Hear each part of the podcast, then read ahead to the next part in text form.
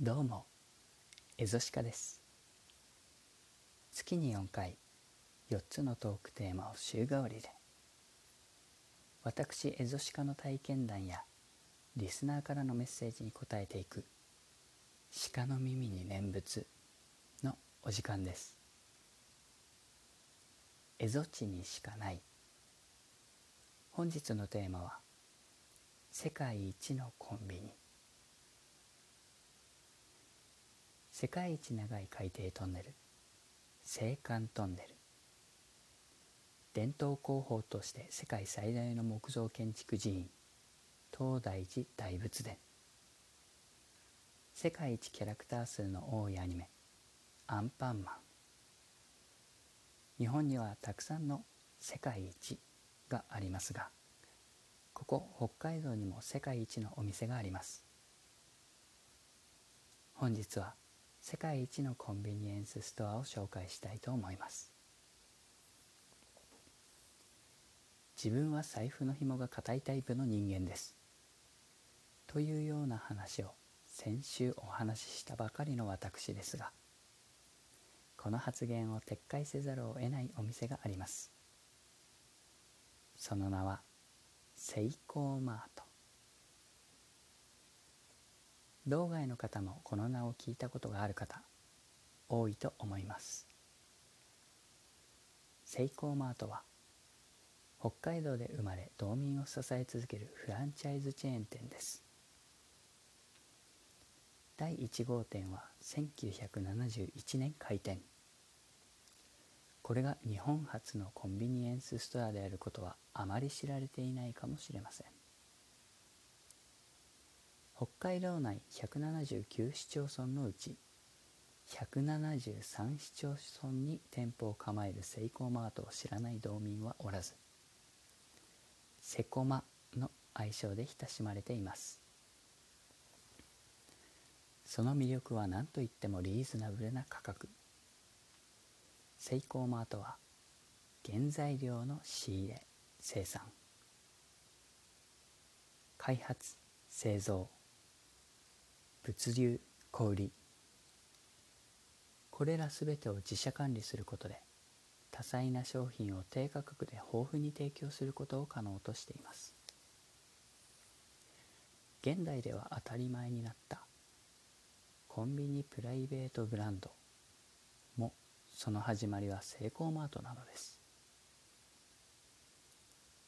さらに近年多くのコンビニで見られるようになったイートインスペースもセコマが初めて取り入れた仕組みの一つ。さらにさらに数年前から主要な店舗に導入され始め今では多くの店舗に備えられているホットシェフという仕組みも。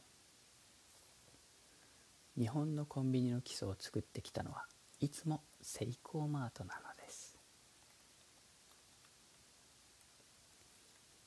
セイコーマートの魅力が伝わったところで一体どの点が世界一なのか触れていきたいと思います。コンビニに精通している方はこのラジオタイトルを聞いた時点でセブンイレブンを想像したことでしょう。アジア諸国のコンビニは合計しても3万店に満たない一方で日本は国内に約5万8,000店が営業する世界一コンビニの多い国です。これは日本一のコンビニが世界一であると言っても過言ではないということです。このあまたあるコンビニエンスストアのうち2万923店のシェアを誇るセブンイレブンは国外にも約5万店のシェアを持つ店舗数において日本一であり世界一のコンビニです。それに比べセイコーマートは1169店舗。非常に少ないです。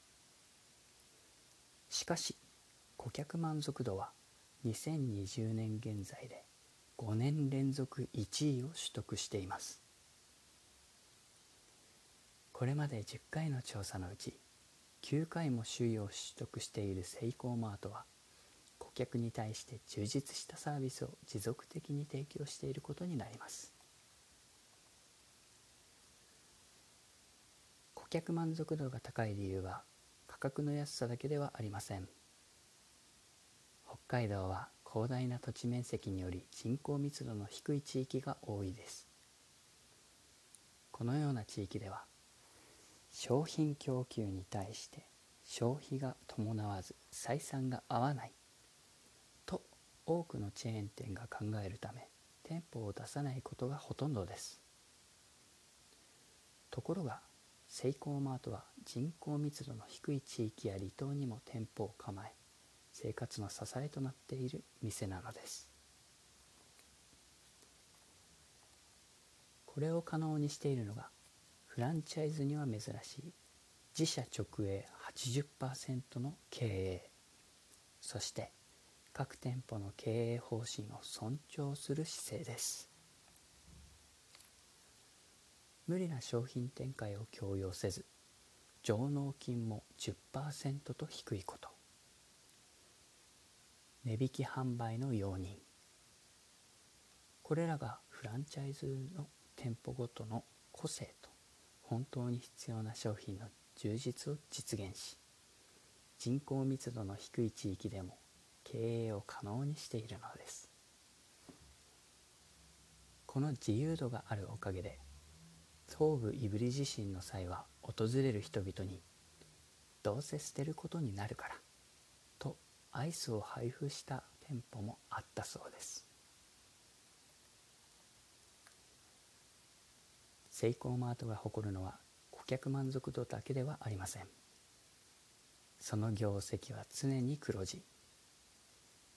これを実現するのに必要な要素は顧客満足度もさることながら店舗ごとの売り上げが重要になるのは当然のこと。それゆえ顧客と店舗のつながりは非常に重要な要素の一つです。店舗の売り上げは生産者の売り上げにもなります。プライベートブランド商品のほぼ全てに動産食材が使われているセイコーマートは原材料生産者製造企業も安定した消費つまり売り上げを得ることができるのです。セイコーマートが喜ばせるのは顧客だけではないのです。こんなにも顧客満足度が高く業績も充実しているセイコーマートが全国展開しない理由。それは過度な営業を抑制し地産地消で安心を届けながら持続可能な経営をするという明確な姿勢があるためです。原材料生産者への尊敬。店舗経営者との人としての付き合い。そしてその地域と住人への感謝の気持ち。これらの点を複合的に見るとセイコーマートが世界一のコンビニであるということを分かっていただけたかと思います。セコマ商品についても紹介したいのですがもうお時間です。商品紹介はまたの機会に。いかがでしたか？